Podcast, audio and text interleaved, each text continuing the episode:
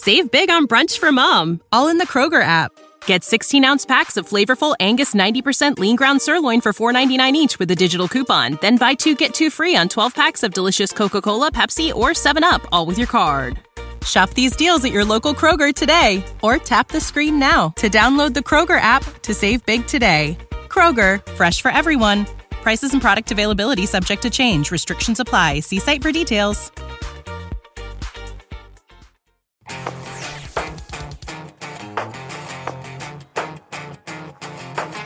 Tommy, have you noticed that there are a lot of Teslas out there that are like wrapped or that have funky wheels on them? You know why that is? Why is that? Because I think Tesla does not do enough to differentiate their models. I think people are getting bored of Teslas, right? There's like four or five colors and two interiors and three wheels. That's it.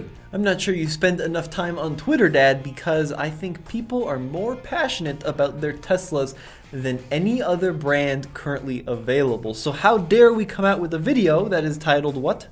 This is called the top five electric cars that are better than a Tesla. I'm not sure that is a, a possible thing to say on the internet in 2021. Look, maybe all right, I'll give you this, Tommy. I think Tesla's electronics, right? Their their operating system is one generation ahead of everybody else.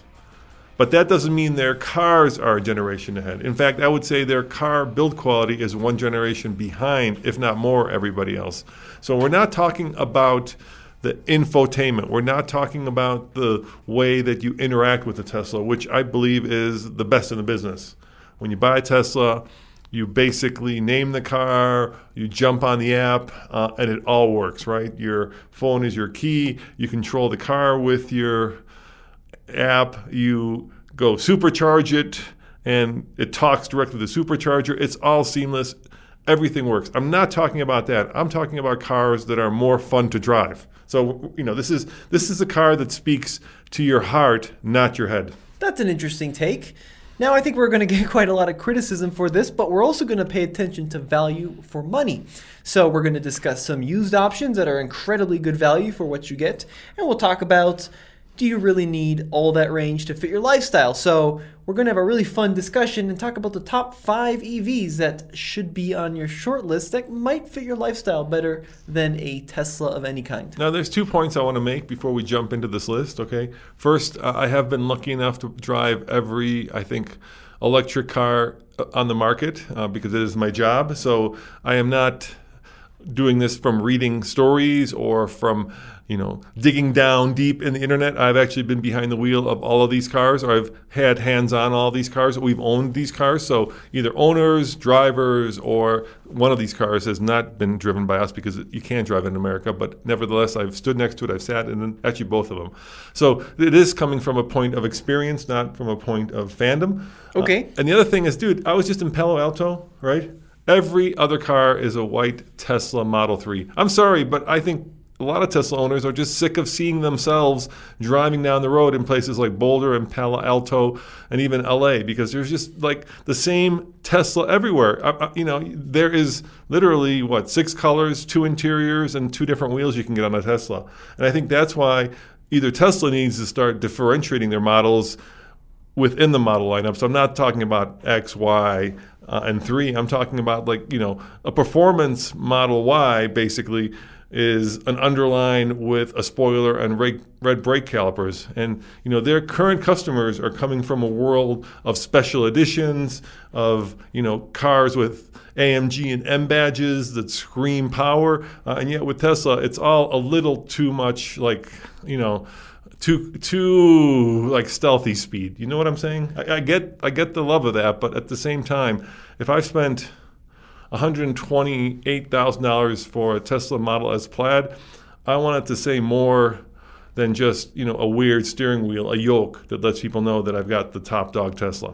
So let's jump right into the list. What's the number five Tesla alternative? All right, I've got my list right here. The number five we actually just drove from California all the way to Boulder. It's, of course, the Porsche Taycan, uh, and it is a phenomenal driver's car.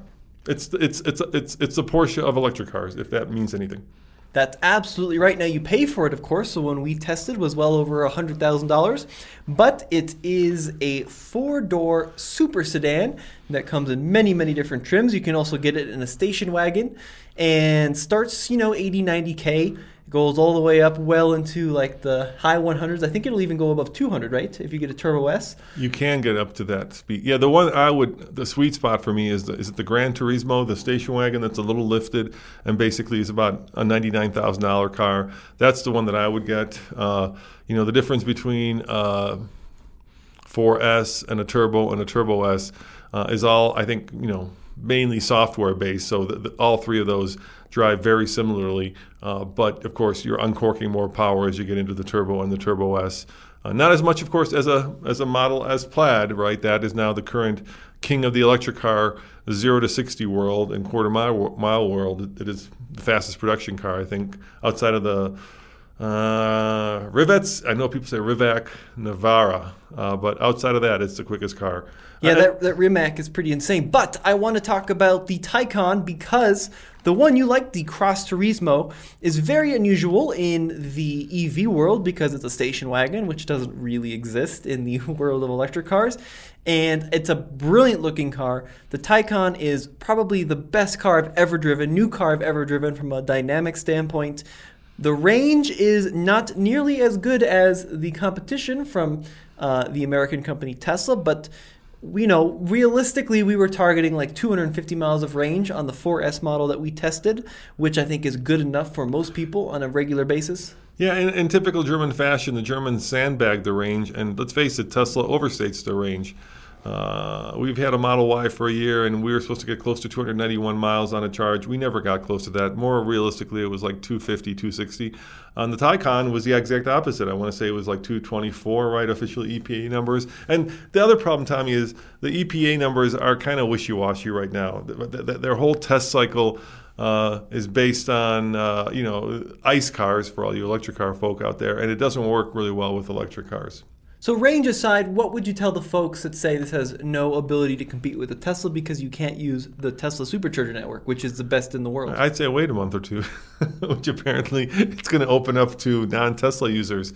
Uh, and even in, people said, well, it's going to happen in Europe first because Europe has a different plug, right? They have a CCS plug, so you can actually make it do it do it much easier than here because here's Tesla's plug is proprietary. Pri, pri, pri, I can't say the word. Proprietary. Proprietary. Thank you, Tommy. I appreciate you helping me out of my old age. Uh, but yeah, I, I, think that look, if you want the uh, Teslas, I also think from a sus- suspension tuning point of view, are probably also a generation behind most automakers, right? Uh, the Model uh, Y performance that we had was 0 to 60 in 3.5 seconds in a straight line, but around a corner, uh, it just, it just, you know, it was, it was that old kind of suspension tuning that a lot of manufacturers have gotten past, where if you want to make it fast. You got to make it firm, right? So it's like it's like it beats you up just because it's been lowered a little bit and it's stiff so that it goes around a corner well.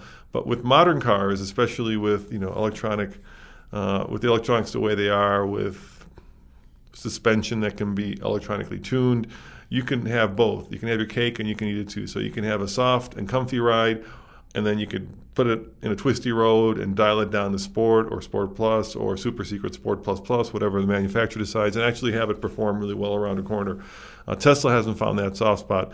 And I know you're saying, well, like some of the Tesla cars, like the X and the Model S, have air suspension. Uh, same problem, Tommy. It, it, it works really well in a straight line, not so much uh, around a circle or around a track. The other thing about Teslas is they're heavy, dude, and they wear their weight low, but they're heavy. Not that the Taycan is a lightweight. It's also heavy. Let's be honest about that. But I like the Taycan specifically. It doesn't. It doesn't. Work. Sorry, I didn't mean to interrupt you. Go ahead. I like the Taycan specifically because of its build quality and its fit and finish.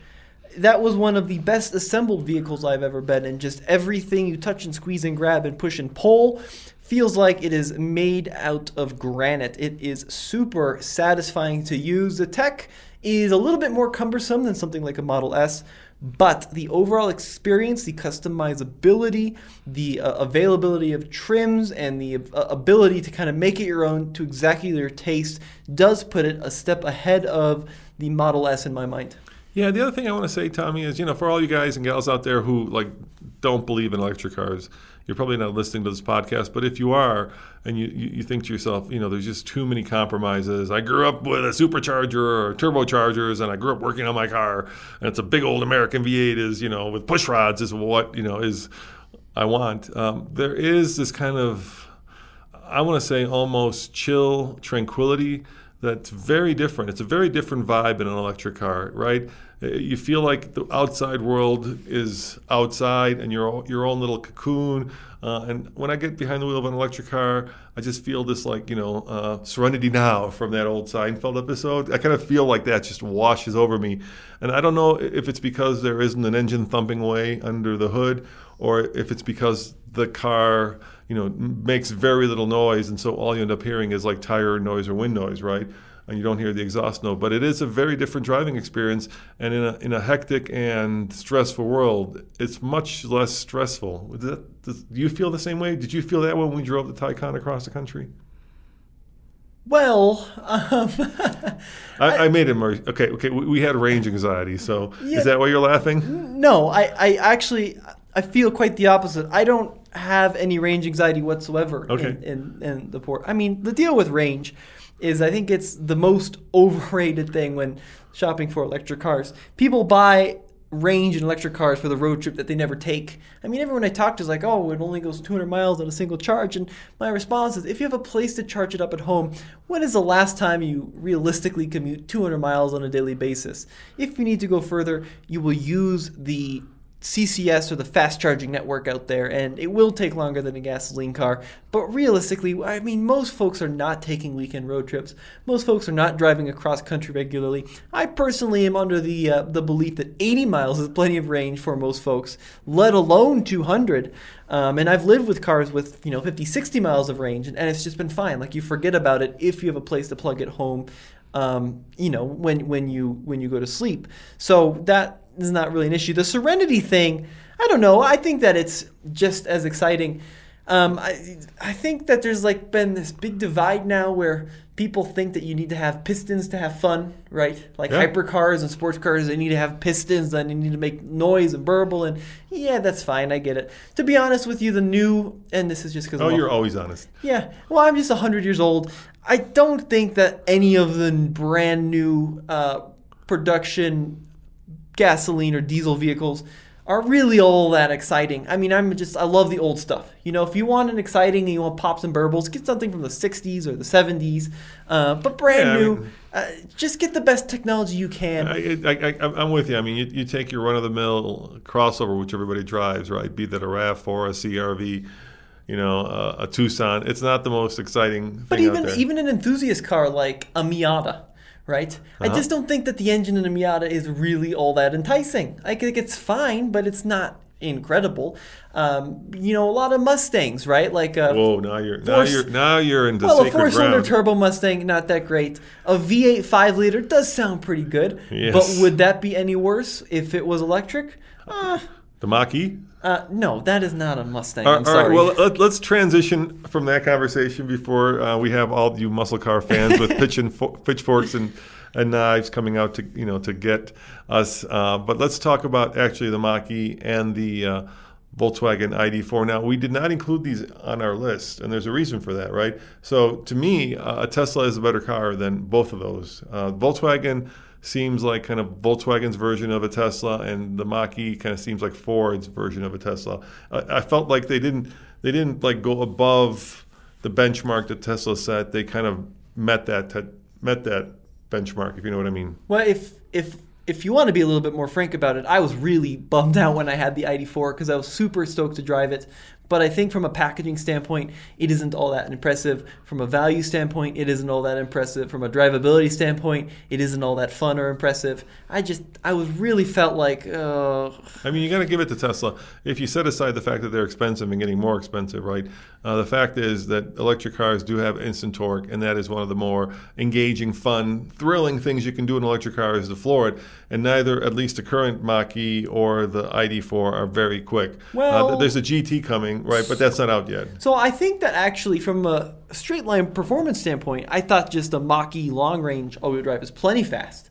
but it just feels kind of numb and not very full of soul. Specifically, those two cars. I actually think some of the compliance cars are a lot more fun and soulful to drive than uh, even an ID4 or Mach E. Now, the Mach E is more fun than the ID4. I would definitely get the Ford over the Volkswagen if I had the choice between the two. But like you said, Dad, I would get any Tesla over either of them Well- because it feels like they are trying to be too Tesla-like. They don't have their own personalities. Yeah, so I think you know, I think that t- electric car you can look at it two ways. It's like right brain over left brain, like like passion over um, over logic, right? Uh, and to me, uh, there's not a lot of passion in the Volkswagen. Uh, I'm not saying it's an appliance, but you know, I was talking about Serenity now, but that could also become kind of like like you're driving uh, the pod car from the Woody Allen movie, right? Where there is not a lot of like joy or fun. And Volkswagen did, to be fair, try to invest it with some whimsy, right? Like the play uh, icon on the accelerator pedal and Right. the and the pause icon on the brake. But that's not what makes a car That's- whimsical or fun. That's great in a brochure, but you're never like, ooh, I wonder if this thing has a pause button on the pedal. But, but I'm, I'm saying, they, they, you know, Tesla's smart to know that they've got all this torque, or maybe maybe it's not just, you know, maybe we're painting with too broad of a brush. I was listening to a bunch of podcasts, uh, and the fact is that like Tesla does do a really good job with their powertrain. Right, they're not buying Bosch motors; they're building their own motors, uh, and so maybe a Tesla motor does inherently have more power and more torque than you know something that a manufacturer. Uh, pu- buys and then assembles, right? But and we've, we've just seen we've just seen that with Ford with the with the top, right? Ford did not build their own hard top for the Bronco; they used Webasto. To be fair, Webasto builds 99.9% of all soft tops across the world, uh, but you know you have to give Tesla props for you know building their own motor and not going to uh, you know a, a, a motor manufacturer and outsourcing that. I think though you're not. I and think batteries too. Well, well, batteries are LG and Panasonic. It depends. we're on two very different pages. So your issue with like the ID4 is it's too slow. That's not my issue with it. I, I just don't think it's very engaging to drive. No, it's not too slow. It's not quick enough. It doesn't. It doesn't. Well, that- okay, it doesn't not- leverage the the torque of an electric car. But car. the Mach E does do a good job of that. And I haven't driven the GT. I wasn't blown away by the long range. I thought it was fine. But coming out of a Tesla, which will do even the slow ones, right? The long range ones do under four seconds for the most part. I think if you compare long range Model Y to long range Mach E, 0 to 60 times are pretty much identical. They're very, very similar.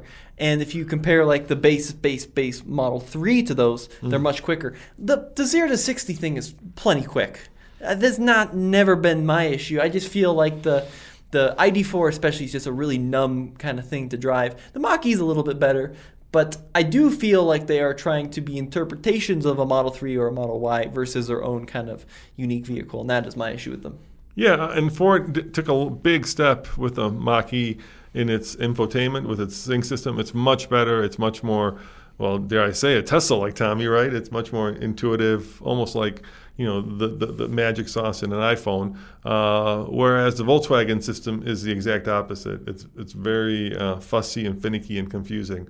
Uh, and so that's why at the beginning of this conversation, I said that Tesla's at least one generation ahead of all the manufacturers when it comes to infotainment. Maybe you'll like the GTX more, the all-wheel drive. Yeah, I can't wait. I'm not going. I think um, one of our team is going pretty soon, but I'm looking forward to that. I think leveraging the all-wheel drive, and I know it's a weird thing. We live in Colorado where you can't go, you know, all year without all-wheel drive. So it'll be nice to have an all-wheel drive car. But even even in places like Florida where it rains, I just love the sure-footedness of having an all-wheel drive vehicle. Well, let's move on from the ID4 and the Mach E and discuss number four, which are vehicles we are very excited about, I believe, but not ones we've necessarily driven. Yeah, so that's the Ioniq 5 uh, and the EV6. So one's the Hyundai and one's the Kia. Uh, and they built a, a brand new platform for both of these vehicles. Uh, and the platform is going to serve from everything from a crossover to like a family hauler, right, to a three-row vehicle, to maybe even a sports car at some point. But it's kind of a cool platform because first of all, it's almost wider than it is longer, so it's more of a square. It's it's longer than actually the wheelbase, not the vehicle, but the wheelbase is longer than the Range Rover on the on both of those cars. Uh, and and you know the cool thing about electric vehicles, it, it gives manufacturers a chance to rethink what a car should be right? It's like it's like turning the page. Like you can have a brand new chapter and you can say to yourself let's rethink everything about a car not just do another version with a bigger engine or more wheelbase or a bigger trunk or whatever it is that we've been doing for the last 100 years right? Let's actually rethink how people are using cars and let's rethink how people um, approach cars, how they interact with cars, what their needs are. And I think uh, uh, both Hyundai and Kia, who are just on a roll right now, did that with both those cars. Uh, and so, like for instance, there's just tons and tons of room.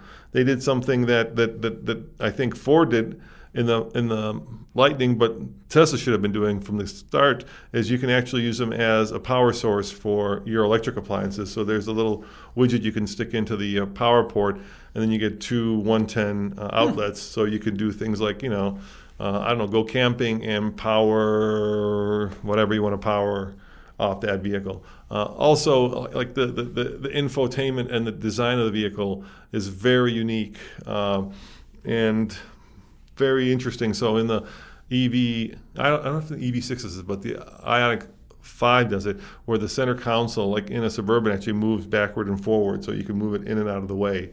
Um, that's pretty darn cool. Uh, and then, um, like in the Ioniq 5, on the left side of the vehicle, there's a little magnetic pad that you can like put sticky notes on. I'm not sure why you need that, but once again, it's rethinking how you use your vehicle. Uh, just a whole bunch of like really cool, innovative little tricks like that. Uh, and and you know changing the proportions of the vehicle around, and then of course coming out with what they're saying is going to be you know an affordable vehicle with at least 300 miles of range that's going to you know bring the competition right to the Model Y. The reason I'm excited about these two is uh, not from like a charging standpoint, which is supposed to be incredible, not from a range standpoint, but I think that they're really pushing the limits, like you said, on kind of design and the way that you you can kind of sculpt and um, form a brand new car that's electric. I especially like the Ioniq 5 with its retro design vibes. I just think it looks fantastic, and the production one looks to be just as cool as the concept, which is just woohoo. Yeah, like they're having fun with it, and they've started deliveries in Europe already. So in Europe, you can actually in Norway, where it's very popular, you can actually go and get yourself one.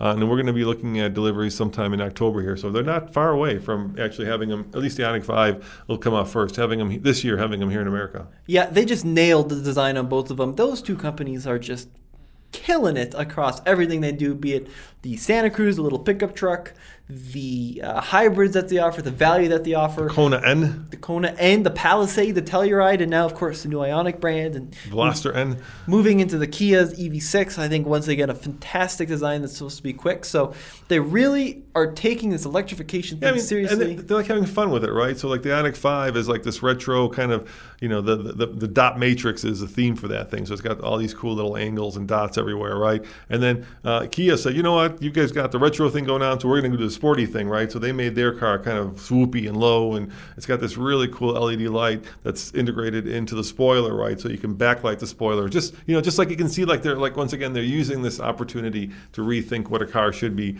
versus just okay now instead of you know 450 horsepower, you got 475. Right. Yeah. So should we go to number three? Yeah, let's go to number three uh, because this is a really interesting one, Tommy, uh, and it's one that is actually out there and you can buy and that we've owned. So this is a weird one, and it's probably one that you're not going to initially agree with, but we'll try to sway you into our direction, specifically because the value they offer on the used market. And we are, of course, mentioning the BMW i3, which kind of did what Kia and Hyundai did with the incredibly unique design on the inside and the outside, but did it all the way back in 2013 and 2014. So the i3 was an all electric car or a range extended car. I think still is the only mass produced range extended car ever to exist. And uh, it was not a massive success straight out well, of the bat. People thought it was ugly. Well, they, it was expensive. It was too expensive. Yeah, I mean, even now, 50K for one. Don't buy a new one. So the deal with the i3 is that it was a marvel in terms of construction, design, ergonomics. It was just probably too far ahead of what consumers yeah, wanted. So you get this kind of carbon fiber monocoque. monocoque the whole thing is tub. like this reinforced carbon and, plastic. And these very thin wheels to have low ro- rolling resistance. It's really open and airy cabin. Uh, use of all kinds of different materials, right? Synthetic materials. Phenomenal, yeah. For example, like you step in and there's no B pillar. You had these weird doors that kind of hinged the wrong way, which people didn't like. But the seats, not shared with any BMW. The steering wheel had had this crazy two spoke design with this floating instrument cluster and this floating little digital screen in the middle. And it was just like something out of the Jetsons. But it was expensive and didn't go far enough on a charge. And I think that's why people kind of discounted it as being a little bit of a science experiment. Yeah, but I think the people who bought them and who drive them fell in love with them for what they were. It was one of those cars that it's one of those cars that grows on you over time, right? Uh, and the range extender is kind of a weird but cool science experiment where you have a little Kymco, and that's another weird thing. Why didn't they use like a BMW Motorrad motorcycle engine instead of use a Korean? Uh, motorcycle engine, 600cc, to give you more range in case you run out of gasoline. Uh, but it's also brilliant because you can run that thing as an EV all day long. There's no opportunity to run it as a hybrid, so don't be confused. The engine only only kicks on when you run out of electricity when you're to zero. So it's not like a hybrid where the two work in conjunction. Well, it's supposed to literally be a range extender. So the idea is you run it on electricity, and if you happen to run out, it's just enough of a backup generator to get you to the next uh, charging point. But um, very affordable nowadays, and that is why I think it is in a lot of ways better than a Tesla because Teslas are phenomenal vehicles, but they still cater to a uh, an income bracket and a um, wealth class that is above most folks. Yeah, so Even used Teslas are expensive. So, so I might be talking out of turn here, but I think I got this right. So, the reason like our adoption is 2.5 percent. That's all electric vehicles, hybrids, plug-in hybrids, and EVs. Uh, and Norway's is like 60% is because Norway also gives you a tax credit, but they don't give you a tax credit. They give you a point of sale credit. So the way it works here in America, of course, is when you buy it. Well, Tesla's gone through all this, but let's say you buy one that still has it, uh, which would be, for instance, a give me one that still has like a mini. Yeah, Cooper SE. You're right. You buy any, Yeah, any, any yeah any uh, Mach-E that still has their tax. They haven't burned through the tax credit. If you qualify for that tax credit, the government gives you back the seven and a half thousand. The federal government uh, that is a tax credit. But why not just put that money on the hood? Why do you have to have? Why do you have to qualify? So the second you have to qualify, what you're doing is you're opening it up only to wealthy folk. Well, yeah. So, like for me, if I wanted to go buy an ID4 right now, I would have to pay the initial price of whatever it is, 45k, which I can't afford, and then um, I wouldn't get $7,500 back on my taxes because my tax liability isn't 7500 it's just a couple of thousand dollars. So i wouldn't really see much of an advantage. So you're right that it absolutely is set up to cater to more wealthy individuals um, and on the used market you can't get that credit Yeah, know, yeah, so- whatsoever. so, you go buy, let's say you go buy a Volkswagen ID4, right? And let's say it costs thirty-five thousand dollars, which it will. Wouldn't it be much smarter that that, we walk into the dealership and here in Colorado we get three and a half back as well from the state tax credit. So instead of being thirty-five thousand dollars, that car literally costs you. You write them a check for twenty-five thousand. That's fair, right? Everybody gets that. Yeah, that would be a cool system. Yeah, that would be a cool system. And if you're into like you know the fact that, that, that electric cars are not just better for the environment, but also you know cheaper to own over the long run because you don't have to do things like change brakes or fill fluids or you know change the oil, uh, then that would make a lot of sense to a lot of people. But you know this convoluted system where you have to have it come off your taxes the following year is just like I say, it's it's a, it's a giveaway to wealthy folk, uh, and we've taken advantage of that. We'll be the first to say that our company buys these electric cars when we get that credit, uh, but it should just be point of sale. Uh, so we're talking about The i3. So, Yes. uh, new, not a great value. I will be the first to admit it. But used, we had one. It was a 14. We bought it for $14,000. 500. $14,500. It had no miles on it because they never have many miles on them. And it was seriously the best used car I've ever experienced. It was reliable, it was fun to drive, it was pretty quick. Um, It was actually good in the snow. It was rear wheel drive. I yeah, mean, yeah, rear wheel drive is always better. Yeah. It was just a phenomenal little car. The range extender came in handy a few times. Not all that many though, because once again, you just plug it in at home. It only goes like ours went 75 miles. Was a really early one on a single charge, but it was great. Really love that little car. Andre's wife actually bought it from the company. She's been driving it every single day. Um, for the last, I don't know, what is it, six months or a year now? Yeah. And loves the little thing. Love the i3. And um, I strongly recommend you go check one out if you want to dip your toes into the EV world, because the second you do, you probably won't want to sell one. Okay, so let's talk about that car that's over your shoulder. I can't pronounce it. To have to say it. Yeah, the Wuling Hongguang Mini EV. Now, this It's, is. it's not our number two, but cars like it are number two. So tell you know that is the most popular electric car in China. Uh, they sell 30,000 of those every month. 30,000, Tommy. Yeah. Oh, I no. Yeah, and it's basically, um, well, it's basically a shoebox. Now, it's not all that impressive on any kind of spec except for one, so it's quite slow. It doesn't go very far. Well, it's cheap. It's $4,000. That's the impressive spec, though. It's a brand new car you can buy for four thousand dollars, and it's a real car with an actual interior and um, you know real, relatively usable range. But that's why it's so popular is because it's so cheap. and it's built by GM.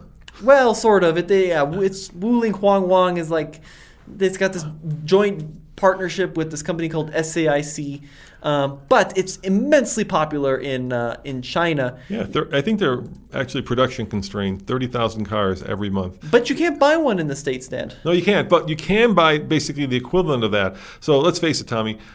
Even the cheapest electric car, which right now is it might be the either the Leaf or the Mini, depending. I forget. The Leaf may have just gone down. Yeah, it's and, the Leaf. And by the way, the Leaf is um, Bad. not on our list. Yeah, I Sorry. think the Leaf. Sorry, Nissan. Not a great car. I think the Leaf did a did a pretty good job in setting back electric cars around the world. It was supposed to be like the Model T of electric cars, and Right, it's instead, got- no. instead they didn't climate control the batteries, and it became the poster child of, of what happens when batteries go bad. All right, sorry. Hongguang Mini EV. Um, estimated range 110 on the NEDC range cycle, which is just wrong. So it's not 110, but it's probably like 70.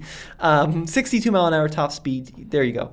Now, as you were mentioning, Dad, you can't get anything this cheap brand new in the states, right? But you can get close. You can. Number two is basically any California compliance car. So basically, you know, five years ago, six years ago, California specified that a certain percentage of, I think it was a certain percentage or certain number of cars that each manufacturer sold in California had to be electric. And so the manufacturers went and basically built electric car versions of their regular cars. I'm talking about the Soul EV, the Spark EV, the Fiat 500 EV. I can go down the list. There's a bunch of them. But any of those cars now are dirt cheap. And the reason that people didn't want them and the reason that people uh, still are afraid of them is because they, let's face it, they all have less than 100 miles of range. But this is the thing. Once you kind of have, you have to have this electric car journey, Tommy. Sure, you take a journey with me? You want to take a journey yeah, let's take your journey. right, so let's go car shopping. Let's say you're, you know, Joe or Jane, car buyer. What's the first thing you're going to want out of an electric car? Uh, how far it'll go? Exactly. You're gonna. Ah, I- I need it to go. You know, it's like it's like it's like you want something because that's what the current thing is. But logically, the current thing isn't something that is used to its maximum, right? Very few people will actually drive a car, you know, 320 miles nonstop across country if that's the range of your car, right?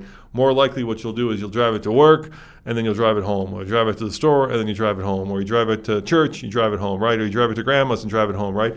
And all those little trips are like, you know, 10, 15, 20, 25 miles. And think about this. Let me help you make that journey, Tommy, okay? Here's the way you think about it, right? Your house is the gas station. How cool is that? Right. That's Yes. it. That's all you have to think. Your house is the gas station. You come home, you plug it in, you fill it up. Your Right. house is the gas station. And once you get that kind of mentality into your head, you will not need 350 miles of range. You will be fine with 100 or less. So the compliance cars are called compliance cars because basically California came to the big companies a little while ago and said, "Hey, you can keep selling your big V8s, but you got to sell some electric cars instead." And then the companies are like, "Oh my God, what do we do?" So they took typically small hatchbacks, ripped out the gasoline engines, threw in some batteries and an electric motor, and sold them mostly at a loss. I think most of the car companies. Most of them were leased, actually. Yeah, but like the, I most want say of the, them- the Smart EV was like 99 bucks a Uh, month. Yeah, and they were, but if you wanted to buy one, they were just too expensive. And I've heard reports even that like these companies did not want to sell these cars because they were losing money in every Oh, yeah. single one. But California said, "Sucks, you got to sell them." I mean, they were all like 30 to 40. They weren't cheap. No. At least cheaper, but they weren't cheap to buy. So let's let's go down. So like Kia Soul EV Yeah. is one of them. I didn't like that one. That was the only one I actually I didn't like the Soul EV. It was, it was, you know what they did with that one to get the most range? That one, I think, had like 85. It had the most out of all of them. Uh, basically, they took away the fun part, which is the acceleration. So Kia Soul EV, um, smart EV, especially the We, we own that one. first one we got in the states, is brilliant, fantastic. Um, Fiat 500e, That's, I think, my favorite of them all. yep. It's the most torquey. It's the most fun to drive. Spark EV is my favorite. We own that right now. That that one is like a Fiat 500 EV, except it's got four doors and you can put like four people in it for reals. Focus Electric is another one, but the deal with these cars is you can uh, pause. Nissan Leaf, believe it or not, is not one that was a ground up, and that was just a mess. And the i3 is not one either that was also ground up. But the compliance cars can typically be purchased between like six and eight k. Um, everyone is freaked out about what happens when the battery craps out. Yeah. Unless you're buying a Leaf, for the most part, these batteries are not probably going to crap out on you. Do a little bit of a research on it, but as long as the batteries are climate controlled, as most are, they last a long time. Um, and Eight to ten years is a good bet. I think that the and but keep in mind, that most of these cars are eight-year warranties. Yeah, exactly. So even if your battery does crap out, there's a Uh, good uh, chance. And there's another one I wouldn't buy because the range is too. We just saw it. Believe it or not, we were driving and we just saw it. It's it's the rarest of all Mitsubishis. oh, the i-MiEV. Yeah, that's another one. Also would- not a compliant. That was also ground up. that's a K car. Weirdly enough. Yeah. Yeah, that, one- one's fun though that, because that one had CHAdeMO and fast charging. yeah, that one's just weird. But it, it had only like 50 miles of range. That So, one a little that too too limited, That yeah. was too limited. Yeah. But get one of these compliance cars for 7K. I think it's a much more reasonable ask to ask an American household to hold on to their Tahoe in the Suburban. Don't sell that m- primary vehicle and go buy an 94. Like, that's a big call. Uh, not a lot of American families are going to do that, but maybe replace a second or a third car with one of these dinky EVs. Buy one for 6K, drive it for a year, and then sell it for 6K. You know- it's a you know- great idea. you know, people aren't going to listen to us. What's going to happen? I predict, Tommy. What's going oh, to we're happen? just not going to listen to No one's this. going to listen to us. I, we know, we understand that. So that's great because we'll keep buying them and loving them. But uh, what's going to happen is at some point that pendulum's going to swing, right?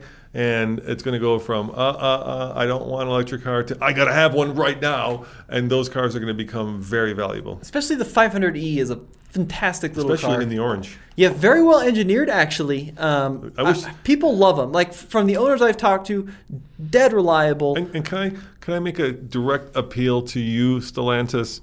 I understand that Fiat did not succeed or did not succeed to the point that you wanted it to here in America, but bring the frickin' 500e here, the new one. It's brilliant, it's beautiful. And Honda, same to you. Why are you just selling that little electric Honda in Europe? It is so cool.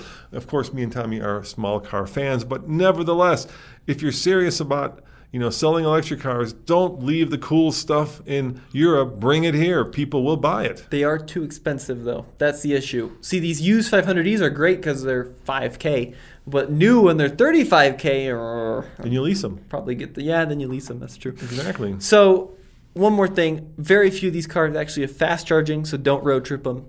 Ideally, you'll have a gasoline car to road trip, but for just putting around your little city or town, uh, you can't beat them for Zip, zip. for less money. I think they're super fun to drive. They've got a lot of characters just because they're kind of bad, but I love them. I think they're really, really Well, great. like the like our Spark has a lot of torque steer because it puts a lot of torque through the front wheel. Yeah, it's not not brilliantly engineered, but, but- that's what gives them such big personalities. You know what? Uh, I hate climate change because the word is wrong. It's global warming. Just you know, don't make it politically palatable by calling. Oh, some places are going to get colder. No, we're all burning alive, and right now Colorado is experiencing, unfortunately, the side effects of that, which is this incredible hazy smoke cloud. Last week, our city was the most polluted city in the world. Tommy, Denver, right?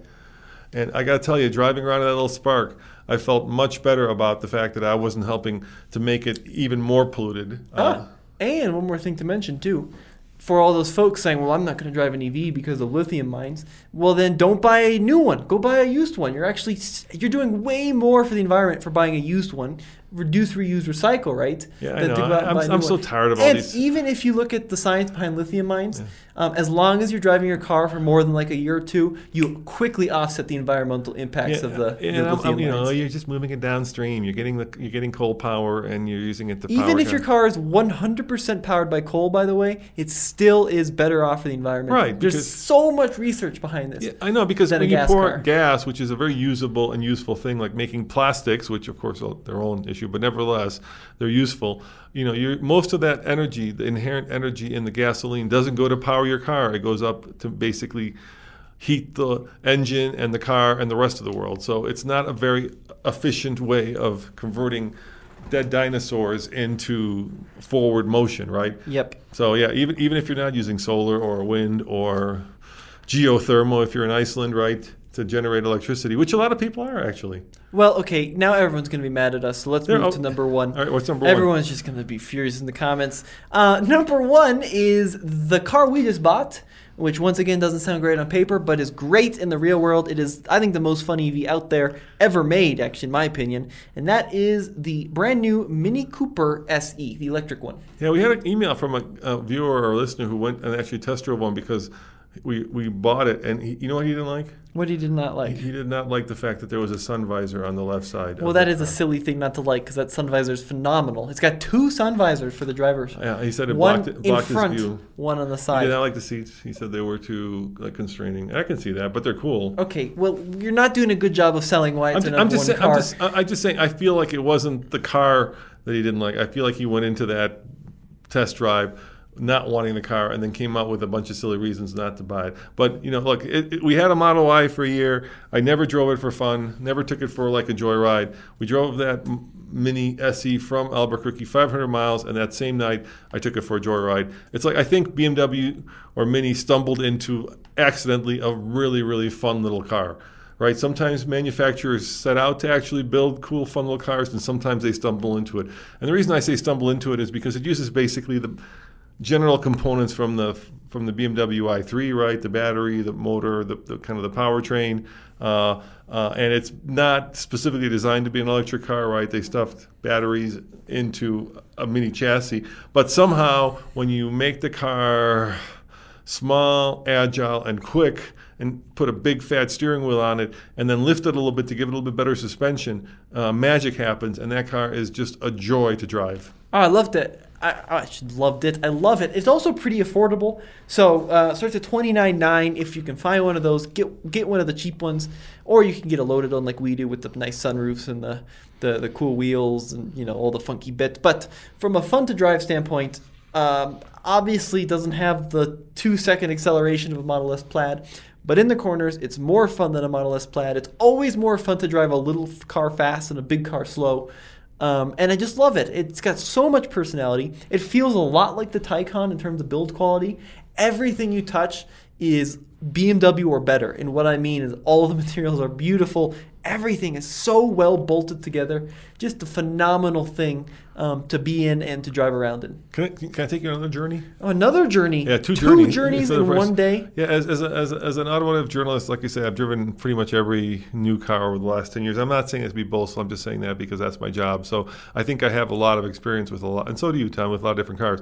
And once upon a time, when like Tesla built its giant screen and everything was virtual, like, you know, like this phone, I thought it was way cool, right? Oh wow, no more buttons except for the two round ones on the steering wheel. Everything is integrated into the screen, uh, and it's all logically laid out like in an iPhone. Uh, but you know what, Tommy? Now that I'm back in the Mini, I really love because I missed it having smart physical buttons that actually do stuff, right? That actually things happen when you flick a switch or things happen when you push a button versus just all this like you know you know virtually swiping or virtually you know enabling. It, it's really cool like that little start toggle switch where you actually push the toggle switch down and you get that doom doom right that BMW sound. Uh, it, it just it's just fun. Switches are fun. And it, you know they can also be a pain in the ass right if they're not logically laid out.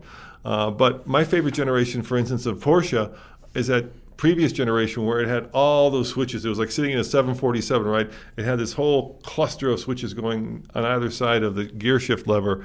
Uh, and I love that much more than I love all the virtual stuff. There's just something very gratifying and satisfying and tactile about actually having a switch that does something. And if it's logically laid out, it's much easier to understand. And the two, of course, that are absolutely necess- you know like like hardcore you have to have them are the volume switch and the tuning knob. I spend so much time in a brand new car and be it doesn't have to be a tesla it can be a kia it could be a ford just trying to figure out you know where to change the radio station. Once upon a time you'd push a button and it was like yeah there's my There's favorite radio. station. now it's like what's the source? Is it your phone? Is it you know is it uh, sirius xm is it uh, you know fm is it am is it is it the satellite? You know, and I'm like, no, just just let me just push a button and play music. Yeah, I think it's a. If you don't need the range of like a Model Three, it's more affordable. It's better made. It doesn't charge as fast, obviously, which has to do with the range thing. But if you're just driving your car to work or on small trips on the weekends,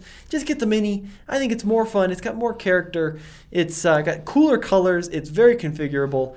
And um, it's it's the best I think Mini they've done in the last 20 years in a lot of ways. So, I very much recommend the Cooper SE for uh, the ultimate city runabout.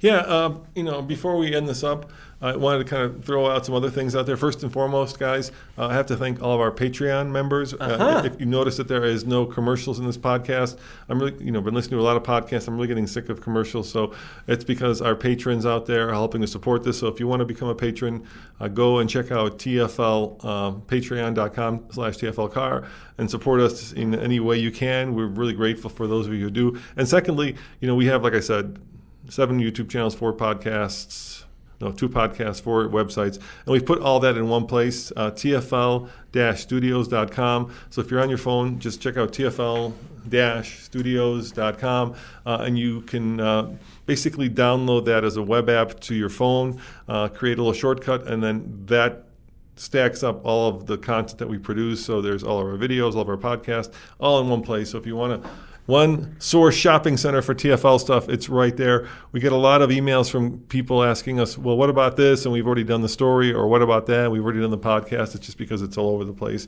And that's our fault, but we've all put it in one place now. Yeah, so TFL-studios.com if you want to stay up to date on everything car, truck, off-road classics, and bike related. So, Tommy, why didn't we talk about the Rivian, the Cybertruck, or the Lightning? Well, I'm not sure. Why didn't we talk about those? But we did talk about the Hyundai and the Kia. Because this is TFL Talk. That's a truck. That's a truck podcast. Hmm. Oh, that's right.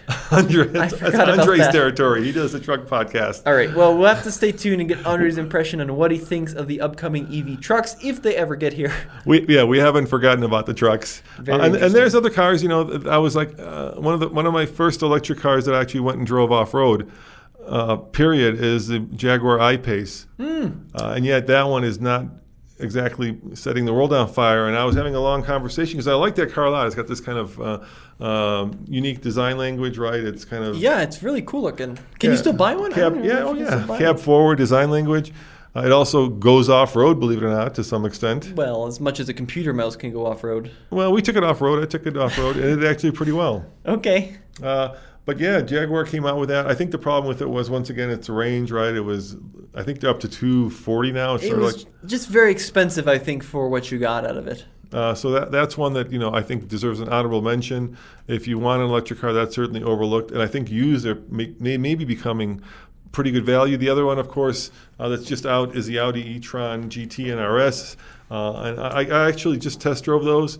Uh, but uh, I think you know if you're an Audi fan, basically it's an Audi version of a, a Porsche Taycan. Uh, so you know, uh, maybe I'm a snob, but I, I suppose I'm going to spend 160 thousand dollars. I want the Porsche badge on it. Um, Not if, you're, if you love cheap. the Audi badge, you can go for it. I-Paces are not as cheap as you'd And expect. then, of course, Audi is actually doing very well in electrification, right? They've got the uh, e-tron uh, SU, well, crossover and the, and the uh, Sportback, uh, which are fine cars, but they're kind of they're, they're kind of like you know also expensive. they're also expensive and they're also kind of crossovery. Uh, and then we can't forget about GM with their Bolt and their EUV now. GM has just had an $800 million hit to their bottom line because um, they put out a warning that you can't or you shouldn't charge your Bolt if you've got the first generation indoors because it may start on fire and burn down your house. But our Spark is good to go, believe it or not. Our Spark is good to go. we are good to keep charging that little guy. So, so you know, with that kind of warning, you can't really put that on your list. Yeah. Even though the new one doesn't have the issue, nevertheless, Well, I, just- haven't driven the new one yet. I want Yeah, to drive yeah. the new G- one. so here's the thing, Tommy. We've we've begged and begged and begged GM to let us drive one, and because we apparently are a popular media outlet, they say that the vehicle has to go to the Arizona Proving Grounds before they'll give it to us. Hmm. Except that's like saying, you know, um, that's like saying, you know, Muffy the cat went to the cat farm, right? It never comes back. Okay. or Roger the dog ran away and he never comes back. Hmm. So GM sends these cars apparently to the proving grounds, but they never come back. So hopefully we'll be able to drive one of those eventually. Yeah, uh, you know, That's my goal. we- We'd love to get our hands on one. Yep. Uh, because uh, you know it is GM, and of course um, the other ones we haven't been able to really um, get much like time with. Even though GM does seem to believe that other more popular YouTube channels deserve more time with them, which is fine. I'm not jealous, Tommy. I can tell, but the You can Hummer. tell? I'm not no, jealous. we have Andre. Just was Right, but they, they, they like they delivered it to Marques Brownlee Studio, both Well, of them. yeah, and but he he's crawled, got, he's got- I'm not jealous. I'm just saying I'm not He's got a monster YouTube channel. It's huge. We got a while Yeah. to go till we're Marcus yeah. I, I- I mean, you know, people just use TFL to, to buy. Okay, this to, is to not- make buying decisions on this their trucks. is not going anywhere. Um, but I'm not jealous, Tommy. No, I- I Very don't feel bad jealous about- over here. I don't feel bad about it at all, GM. Very jealous. You're so not making me feel, you know. hopefully, once we get to get hands on with the Hummer, we'll do a full road test, full off road test, full towing. But I think it's time to end so my dad can go take a. Uh, what, a grumpy what, pill. a chill, a chill, A go, chill go, pill. Go, go, in the uh, Spark EV, yes. which is another fine GM product. Hint, hint, nudge, nudge. Does Marques have a Spark EV? Probably could buy one immediately if you wanted one. Does he have one? I don't know if he could. Well, does he- Everyone but- should have but one. th- is it been featured on his podcast or YouTube channel? I don't know. Uh huh. Where's the love, GM? Where's the love Okay, Dad. It sounds like they're selling a lot. of Spark EVs? yes, exactly. I think they sold seven thousand. Yeah, it's not a lot. It's not a lot. But thank you guys for tuning in to the. Uh, no, he has not reviewed one. to the you, TFL, you had to fact check me. That's TFL hilarious. Talk podcast.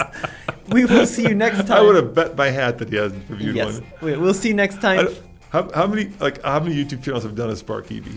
We're one of the only ones to really feature it prominently, but there's a reason for it. That it does look like a melon. So um, we'll see you guys next time, and thank you for watching. See you guys next time. A juicy, tasty melon Tommy. Yum yum. When you need mealtime inspiration, it's worth shopping Kroger, where you'll find over 30,000 mouthwatering choices that excite your inner foodie. And no matter what tasty choice you make, you'll enjoy our everyday low prices, plus extra ways to save, like digital coupons worth over $600 each week. You can also save up to $1 off per gallon at the pump with fuel points. More savings and more inspiring flavors make shopping Kroger worth it every time. Kroger, fresh for everyone. Fuel restrictions apply. Save big on brunch for mom, all in the Kroger app. Get 16 ounce packs of flavorful Angus 90% lean ground sirloin for $4.99 each with a digital coupon. Then buy two get two free on 12 packs of delicious Coca Cola, Pepsi, or 7UP, all with your card. Shop these deals at your local Kroger today or tap the screen now to download the Kroger app to save big today. Kroger, fresh for everyone. Prices and product availability subject to change. Restrictions apply. See site for details.